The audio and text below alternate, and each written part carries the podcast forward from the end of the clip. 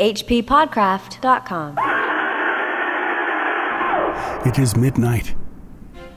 Before dawn, they will find me and take me to a black cell where I shall languish interminably, while insatiable desires gnaw at my vitals and wither up my heart, till at last I become one with the dead that I love. My seat is the fetid hollow of an aged grave. My desk is the back of a fallen tombstone worn smooth by devastating centuries. My only light is that of the stars and a thin edged moon, yet I can see as clearly as though it were midday. Around me, on every side, sepulchral sentinels guarding unkempt graves. The tilting, decrepit headstones lie half hidden in masses of nauseous, rotting vegetation. Above the rest, silhouetted against the livid sky, an august monument lifts its austere, tapering spire like the spectral chieftain of a Lemurian horde. The air is heavy with the noxious odors of fungi and the scent of damp, moldy earth, but to me, it is the aroma of Elysium. It is still, terrifyingly still, with a silence whose very profundity bespeaks the solemn and the hideous. Could I choose my habitation, it would be in the heart of some such city of putrefying flesh and crumbling bones. For their nearness sends ecstatic thrills through my soul, causing the stagnant blood to race through my veins and my torpid heart to pound with delirious joy. For the presence of death is life to me.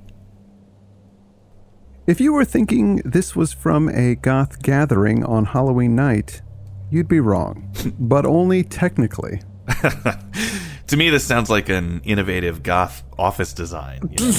You're going to love working here. As, as, you can see, it's open plan. It's actually a repurposed graveyard. Uh, and we're going to put you here next to Chuck in this fetid hollow. And your desk is a fallen tombstone worn smooth by devastating centuries, so very ergonomic. I'll let you get settled. I do like cemeteries and yes. gothy things, but not to the extent of this particular character. But our listeners, they should settle in because we are finally here to discuss the notorious Lovecraft collaborations with C.M. Eddy. Ladies and gentlemen, it's The Loved Dead. As Ken Hite described it recently, a heartwarming tale of necrophilia. And uh, we're going to talk about it here on the H.P. Lovecraft Literary Podcast. I'm Chad Fifer. And I'm Chris Lackey. We're at hppodcraft.com and Patreon. And who was that fantastic reader? Oh my God, that's Andrew Leman of the H.P. Lovecraft Historical Society. Yes. They're always putting out great products, and right now they've got some new stuff that they released. I think it was for Necronomicon, but it's out now available. Uh, there are two new Dark Adventure Radio theaters Mad Science and The Lurking Fear. Uh, I highly recommend checking them out. I got to hear the Lurking Fear performance on Friday night at Necronomicon. It was great. They do a really good job of making these stories fun and entertaining. Mad Science is a combination of, I think, four different stories. Uh, the Electric Executioner is one of them. Beyond the Wall of Sleep, From Beyond, and Winged Death. They kind of mix those together to form kind of a, a, a bit of a narrative. It, it's fun, cool stuff. Highly recommend it. Andrew Leman, thank you so much for reading for us. Yeah, folks should check it out at hplhs.org. We'll link out in the show notes. And it was good to get uh, Andrew back because since we're going way back to do some actual Lovecraft this week, it was nice for us to get our first best reader involved. Hmm, and yeah. uh, we should have actually covered this story nine or ten years ago when we were going chronologically through Lovecraft's work because C.M. Eddy wrote this story in 1919. It was then revised by Lovecraft and published in Weird Tales in 1924, Hmm. supposedly causing some controversy. But uh, Yes. we can talk about that at the end of the episode. We talked a bit about these stories when we covered that time period of Lovecraft's work, but we didn't dedicate any shows to them. We did cover the story The Ghost Eater live in Providence last month, which you can hear as our August bonus episode. Yes, that was just uh, released a couple of weeks ago, and that story was lightly revised by Lovecraft, whereas this one, I really feel like he straight up rewrote it because it, it's almost a parody of his early Poe phase work in terms of the very purple prose. Yeah. It's quite different from the Ghost Eater. I just I think it's definitely an early H.P. Lovecraft story, although he probably got the plot and certain other elements from C.M. Eddy. And I have to admit, it's kind of exciting to cover this because for an H.P. Lovecraft podcast, this is actually the first Lovecraft story we've covered in seven years. I mean, we ran out. There's a finite number. Yes, we've done far more non Lovecraft work. There are three CM Eddy Lovecraft collaborations we're going to be doing this month. This one, Ashes, is the next one, and finally Deaf, Dumb, and Blind. Mm-hmm. And then once we finish those, you know, that will truly be it for fiction by Lovecraft. Barring the discovery of some worm eaten forgotten tome he never told anybody about. I'm glad in a way that we waited to discuss these because it's sort of a fitting capper for our 10 years doing the show. Sweet. We did some biography on CM Eddy Jr. on that live episode. Uh, but since not everybody will get to hear that, I will give you the short version quickly here. Uh, Clifford Martin Eddy Jr. was born in Providence, just like Lovecraft, but six years later, he was born in 1896. Just like HPL, he had a childhood fascination with mythology and the occult. His first story, Sign of the Dragon, was published in 1919 in Mystery Magazine. Lovecraft began communicating with Eddy and his wife Muriel around that time, and they first met face to face in 1923. Muriel actually has written a couple of memoirs about Lovecraft and has stated that Lovecraft's mother and CM Eddy's mother knew each other through the women's suffrage movement and uh, had actually bonded over their weird kids. uh, one of the Eddy's children, Ruth, also wrote a brief memoir of seeing Lovecraft as a child that is called The Man Who Came at Midnight. So lots of information we get about Lovecraft comes from these folks. And uh, we talked a bit about some of the hijinks Eddy and Lovecraft got into in our live show, including a visit to the notorious Dark Swamp in Rhode Island, or a near visit. And uh, also their collaboration on ghostwriting The Cancer of Superstition for Harry Houdini, which was cut short by Houdini's death in 1926. Seems like Eddy and Lovecraft had a lot in common, a very close relationship. Lovecraft even referred to Eddy as his adopted son. So that's basically uh, the story about Lovecraft and Eddy. Again, check out our live show if you want some more biography. Yes. I don't really know how this story came about in particular, but I imagine Eddy saying, you know, hey, I've got this sketch of a story about a guy who's into dead people, and Lovecraft just saying, I can run with that. it's in my wheelhouse. So uh, Yeah. Let's run with him running with it and talk about the loved dead. So our story begins with the unnamed narrator in this creepy cemetery. He knows he will be found soon and taken to jail, but why? Melodrama, perhaps? Sir, put down those adjectives. Sir, put down those hyphenated adjectives right now. Okay, now if I search your pockets, is there anything that will hurt me or stab me? What's a Lemurian horde? All right, get this guy in the back. I can't talk to him anymore. Get this guy in the back. That opening paragraph gives you the situation that this guy is writing his tale in a cemetery using a tombstone as a desk, uh, and some folks are coming to lock him away. But the important thing we learn is that he's all about death. The air is heavy with the noxious odors of fungi and the scent of damp, moldy earth. But to me, it is the aroma of Elysium. So to him, this is heaven. Could I choose my habitation, it would be in the heart of some such city of putrefying flesh and crumbling bones. So he'd like maybe a modest condo in a Texas Chainsaw Massacre style neighborhood. but he says the presence of death is life to me. So this isn't a supernatural story. No. This is about a real guy with a real problem Yes. which actually makes it a bit more scary in a lot of ways Yeah, it does. than your typical Lovecraft story. I mean, I've honestly never sat down and read this before, heard lots about it, kind of dismissed it, but I, I have to admit on this reading, I found it pretty disturbing. On our, on our live show, Ken said this is a terrible story.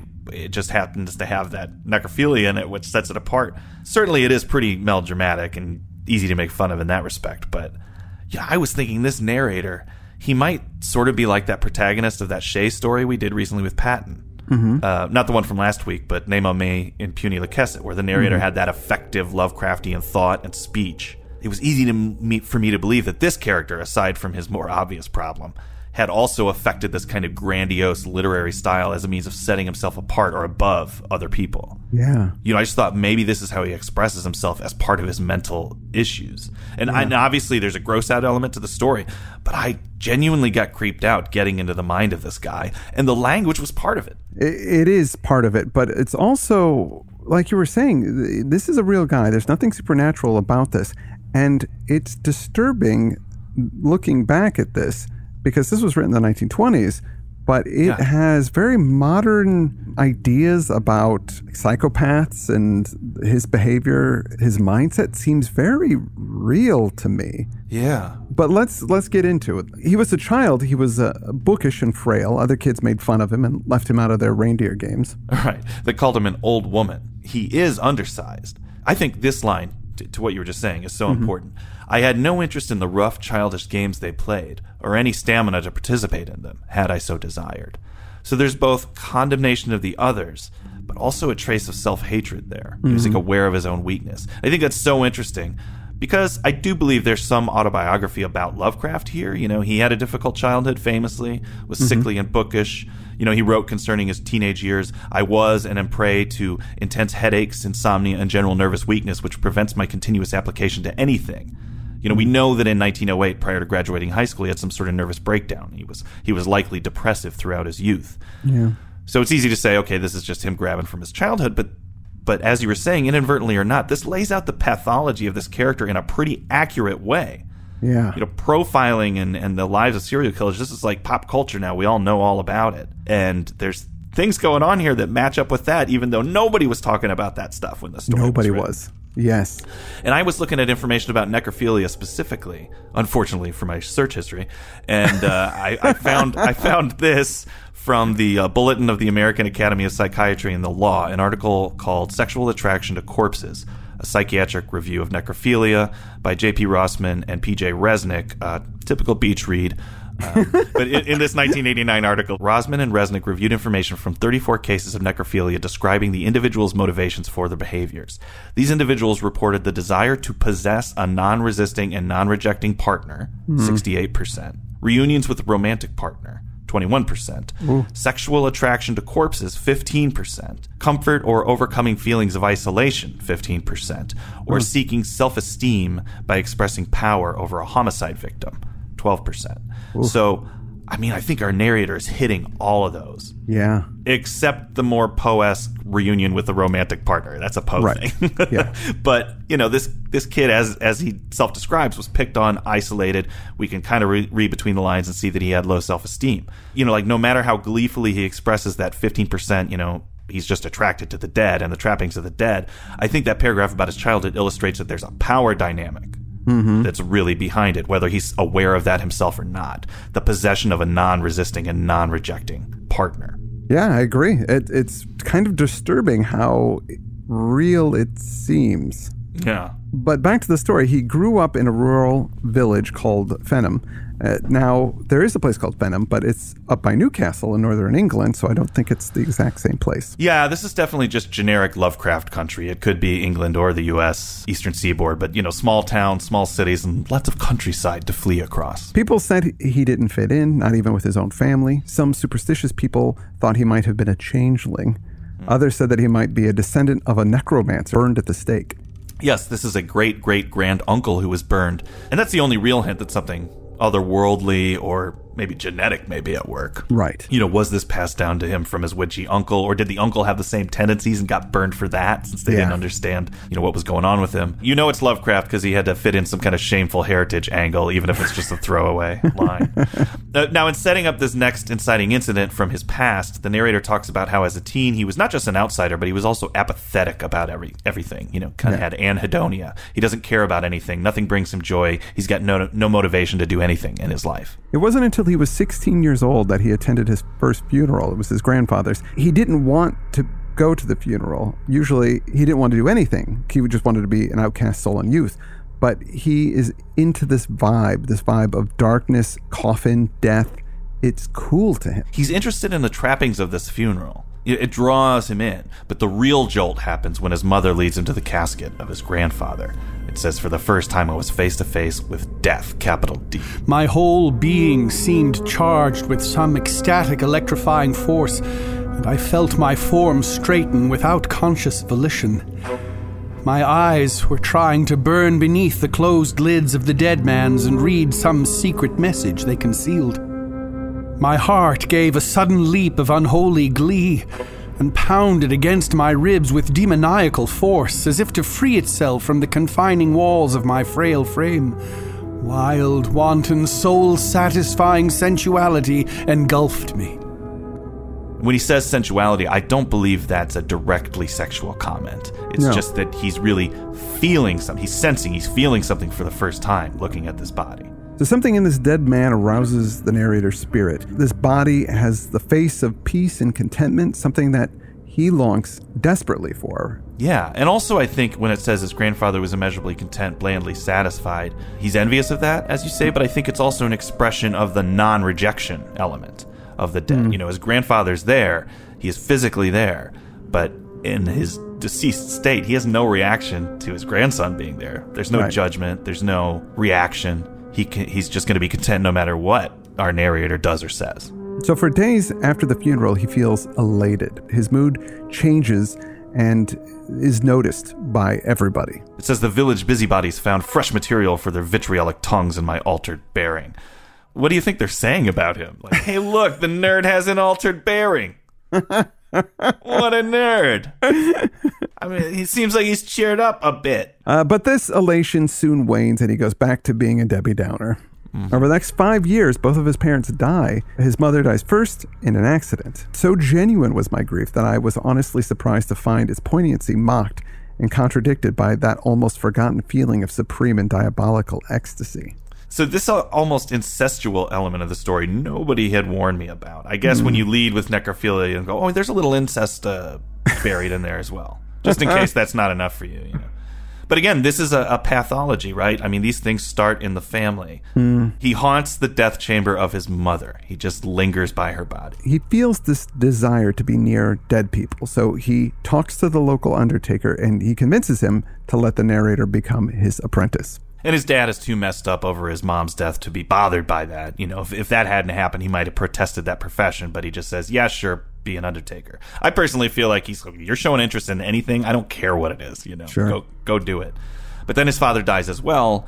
It says from some hitherto unsuspected heart affliction, which I think is Lovecraft's overwrought way to say he died from a broken heart. You hmm. know, he just doesn't want to say it outright. Sure. Uh, he's able to convince his boss to let him do the embalming on his father, though I'm not sure if he had any real experience. But he, he labors over his father's lifeless clay, does the embalming himself. Yeah, unsurpassed love was the keynote of these concepts, a love greater, far greater than any I had ever borne him while he was alive. Yeah, he finds a love for his father in death that wasn't there when he was alive. And I think, again, he's no longer being challenged by this person. Mm-hmm. This is the first time his father, when he's in front of him, isn't looking at him disapprovingly. So after he settles his father's estate, there aren't enough people dying in this small town to allow him to indulge in his predilection, so he moves to a city, Bayboro, which is bigger and has more business. It's about 50 miles away from Fenham. He's able to get a job as an apprentice at a big mortuary in the area, the Gresham Corporation. He even arranges it so that he can live on the premises, lots of access to the dead. So soon he becomes one of the most skilled morticians, no task being too gruesome. And uh, this is where things get, I think, pretty explicit about what's going on. Like, as explicit as you can. It says, Every fresh corpse brought into the establishment meant a fulfilled promise of ungodly gladness, of irreverent gratification. A return of that rapturous tumult of the arteries which transformed my grisly task into one of beloved devotion. Yet every carnal satiation exacted its toll. Carnal satiation. Yeah, that's the phrase that makes me think that, yeah, that's what it's about. It's he could just mean handling the bodies, but uh, I think he's doing pretty raunchy stuff. And Yeah. and this is this is such serial killer language when he says it extracts a toll.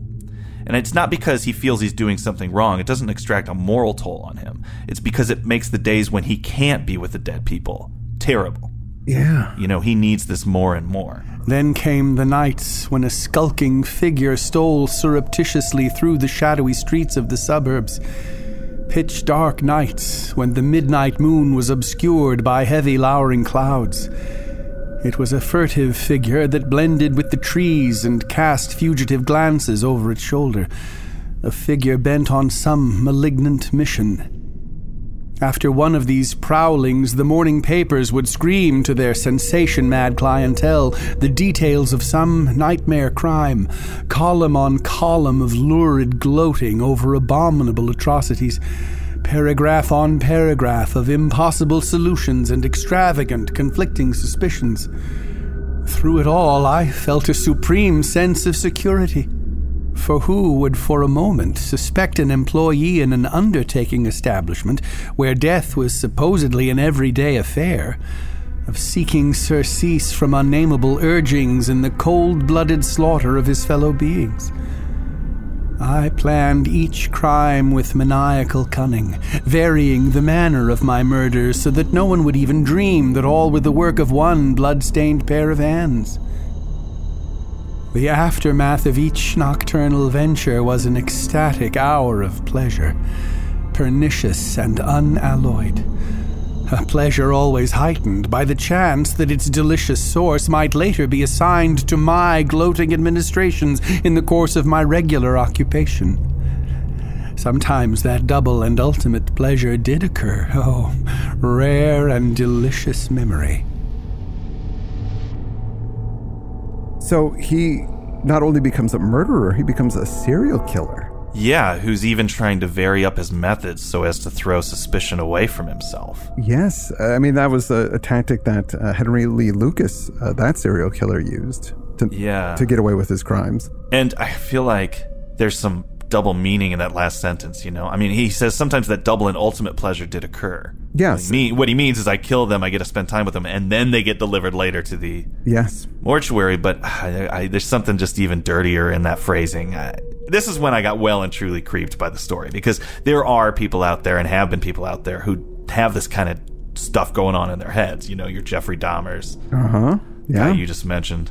I don't know. This was this story was freaking me out a little bit, man. it was definitely freaking me out because this is a serial killer pathology. But you know, serial killers are as old as history, and there are we're certainly you know, and he keeps talking about how the papers are going crazy about this murder spree. These are things that people have been fascinated by, you know, in the twenties, and Yeah. eighteen nineties, and the.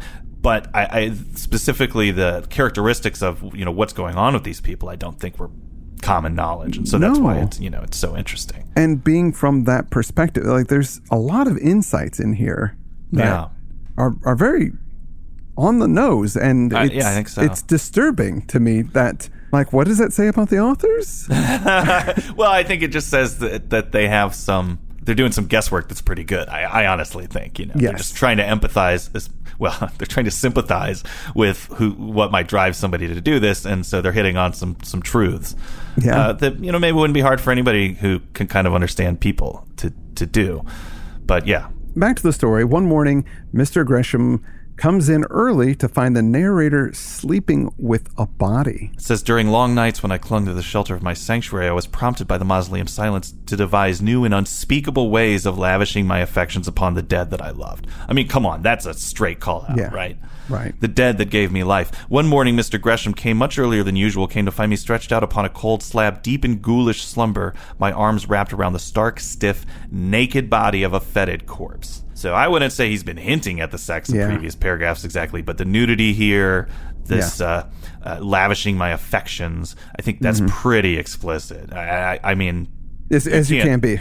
yeah, you, as you yeah. can't be from the 1920s. There's no, and my God, I don't want it to go any No. further than that. My, you know, no. there's it's tantalizing. You know, what was it? So was he? His arms are wrapped around. Is he naked too? It doesn't say that he is, but What's maybe the that would. gender of the body? Like, there's a lot of things that you don't. Yeah, I guess it doesn't matter. His boss is horrified, but he says that his boss's eyes are full of detestation and pity. And he tells the narrator to take a break, that that job is getting to him. And, and the narrator knows Gresham is in a position of power here and can totally ruin him. So he just, you know, does what he's told, which is basically just leave, go away. And the implication is that maybe Gresham has seen something like this before. Oh, he's well, mixing up the cause and effect, and that he's thinking, oh, he's just living here. He's around this stuff too much. He's probably lonely. Mm-hmm. He, he takes it to be a little more innocent than it is, and thinks that it's the job that's done this to him, not that he sought the job so he can do those things. Right? He Exactly. gets it. He gets it twisted. So from there, our narrator leaves and moves on, uh, going from city to city to find work. He moves a lot so that he can hide his activities, and Right. and he doesn't want to stay any place too long because it would rouse suspicion. Uh, but then the Great War comes, and he's one of the first ones to go to war and one of the last ones to return. He calls his time there four years of transcendent satisfaction. He's into the sickening slime of rain rotten trenches. I love those hyphenated adjectives. Stifling fumes of murderous gases, grotesque remnants of smashed and shredded bodies. So Lovecraft is pulling from the Herbert West handbook for this story beat. Uh huh. Calls back to that, which was written before this. So after one of his wanderings, he ends up in his old hometown. In every wanderer, there is a latent urge to return to the scenes of his childhood. Sure, he's saying it's a latent urge, but I think it is a bit of that return to the scene of the crime thing. Mm-hmm. You know, I don't think he winds up there accidentally. I think he's trying to recapture that initial rush of seeing his grandfather. Like any addict, you're chasing that very first high, and it happened here in his old hometown. So, not many people live there anymore in this town, and the old house is very unkempt and falling apart. It now houses a man, a woman, and their child, and they are very, very poor. The man is a dissolute drunkard, it says. He goes then to Bayboro, where he got busted for his corpse cuddling. right. And he goes back and finds that the city is thriving and that his old company has been taken over by someone else. So he finds out that Mr. Gresham had died during the influenza epidemic uh, during the war, and he is delighted that his antics were never reported. So he goes back to work at that place. Right. And quickly he gets back into his murdering ways, and his delight grows as he confounds the authorities. But his desires are getting the best of him. His crimes get more and more frequent. This is like those serial killers who suddenly disappear for decades and then out of nowhere start murdering again or want their names to be in the papers again. I mean, for the people of Bayboro, this must be absolutely horrifying. But again, he doesn't say, you know, you say that uh, his delight grows as he confounds the authorities. It, it definitely he's definitely delighting in it because he mentions more than once what is going on in, in the newspapers. There's some mm-hmm. kind of delight he's taking in the fact that these things are being reported on, which again is a very serial killer Yeah. pathology. But he, you know, he's he's doing more crime now, right? He's driven to uh, to murder more people to get a satisfaction more often. He's chasing that high, you know, that it's getting less and less powerful. So he's trying to do it more and more often. And Right. somehow he leaves a clue at a crime scene. Nothing that points at him specifically, but something that draws the authorities closer to him. He doesn't go into any details about it, but, you know, maybe they suspect somebody that works at a mortuary or something like that. Right. And, he, he can- might not even know what he did because he's becoming so benumbed to anything other than getting what he wants, where he was so careful before. I feel like that's the justification that he's like, well, I just wasn't paying as much attention because I needed more and more. But maybe there's a part of him that wants to be caught, Mm-hmm. so he's being a little sloppy. Finally, one night in a tenement building, he is just finishing up a gory murder when the police come to the door. He's still got a gory razor in his hand, and, and he pockets it as nightsticks beat a lusty tattoo upon the door. He throws a chair out the window and he escapes into the alley before the police can break down the door. He runs through the city and into the outskirts of town. He gets into the woods, and like I say, there's lots of countryside to uh, flee through in a, in a Lovecraft story. Uh, he's out there hiding for a long time. It says a week later, wan, bedraggled, and emaciated, I lurked in the woods a mile from Fenham. So he spends a week out there, Yeah. just hiding out in the swamps and the woods, waiting for the heat to die down. Hunger and thirst now are driving him into deeper madness until he finds himself near his childhood home again. yeah. And he thinks to himself, those people that are in the house got some new prey. Like he talks about hunger and desire. So uh, it makes me wonder is he eating these people as well? Is that something I that's don't going think on? so. No? Well, I mean, hey, why not throw a little of that in there with the incest and necrophilia? Sure, but I, I don't. Well, he- I think the hunger is for his proximity. I mean, I think he cherishes these bodies in a sexual way, so he wouldn't want to consume them necessarily. Right. Although that can get mixed up with that stuff too. So, you know, I, I don't know. I don't. Yeah, he sneaks into the house and he goes up to the bedchamber. Yeah, he goes to his old house. That drunk and his family are still living there. For the whole week he, in the woods, he couldn't be with any dead people, so he's got to have it. It says, No longer could I delude. This was interesting. No longer could I delude myself with the thought that this desire was a mere whim of the heated imagination. I knew now that it was an integral part of life itself, that without it, I should burn out like an empty lamp. He realizes this as he's breaking into his old, his old home. You know, he is completely consumed by this addiction now. So he, he sneaks in. Panther like, I made my way to the supine form stretched out in drunken stupor. The wife and child are not there, but he doesn't care. He goes in for the kill on the man.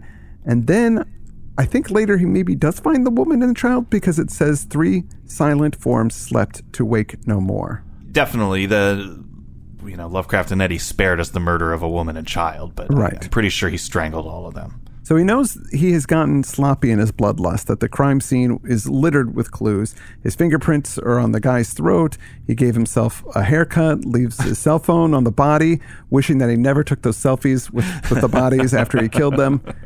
So he runs back into the woods, knows that the authorities are on his trail. Yeah.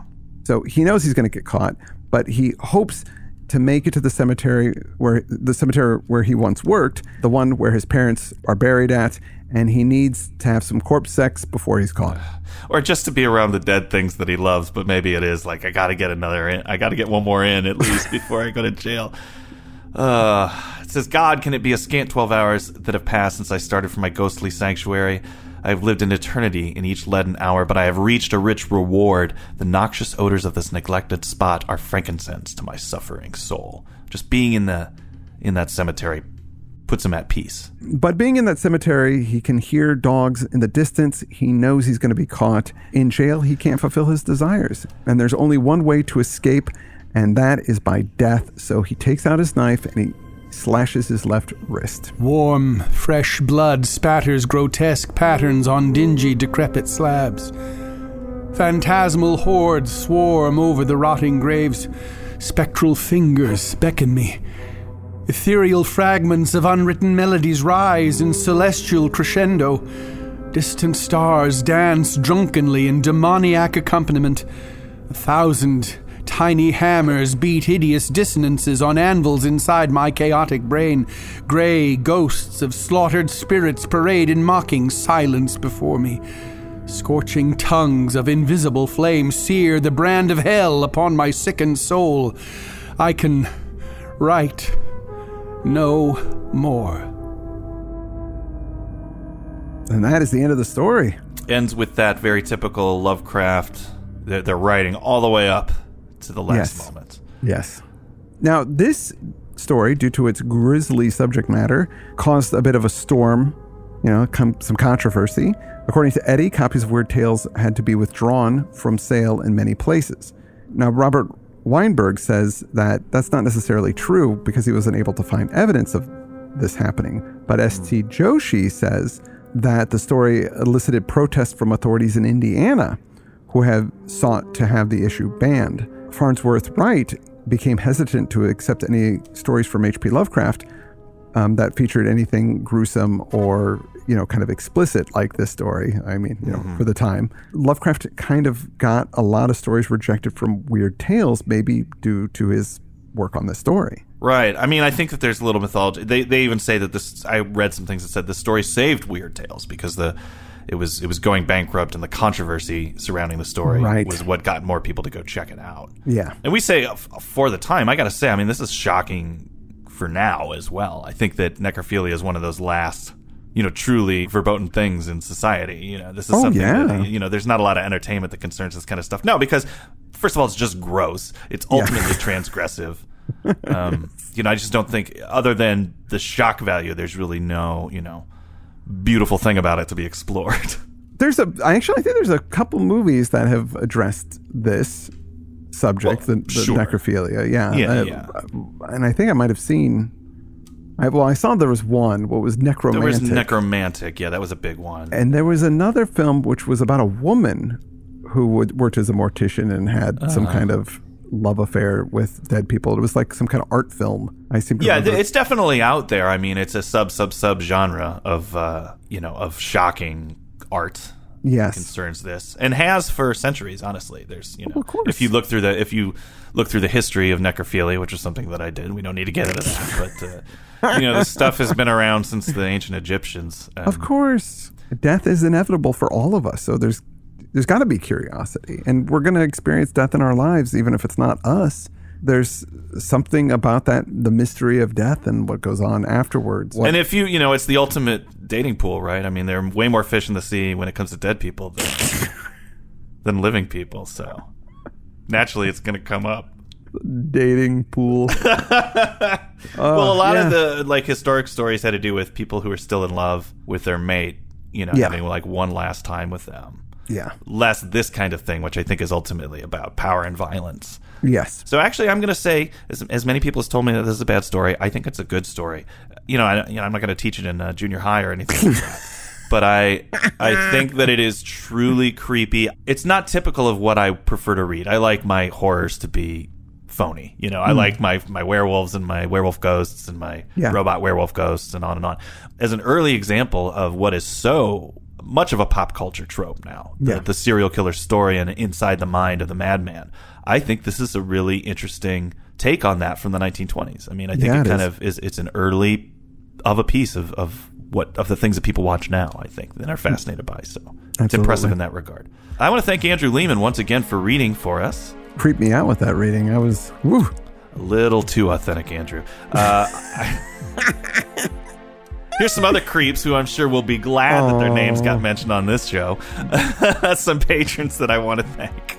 Some delightful people. They will use creep in the the most loving way. Absolutely. Uh, I want to thank Patrick Kelly. I want to thank Tom Mueller. I want to thank Sarah Augustine. Thank you. I want to thank I want to thank David Jordan. Uh, thank you, Michael Ring. John Manis, you are the best. John Ross, thank you for your support. Eric Ponvel, you're amazing. Ryan Dawson, you're the bee's knees. And finally, I want to thank Daniel Watkins. You all are great. Thanks so much for continuing to make the show possible. We will be back with more CM Eddy and Lovecraft collaborations next week. Thanks again for tuning in. I'm Chad Fifer. I'm Chris Lackey, and you've been listening to the HP Lovecraft Literary Podcast at hppodcraft.com.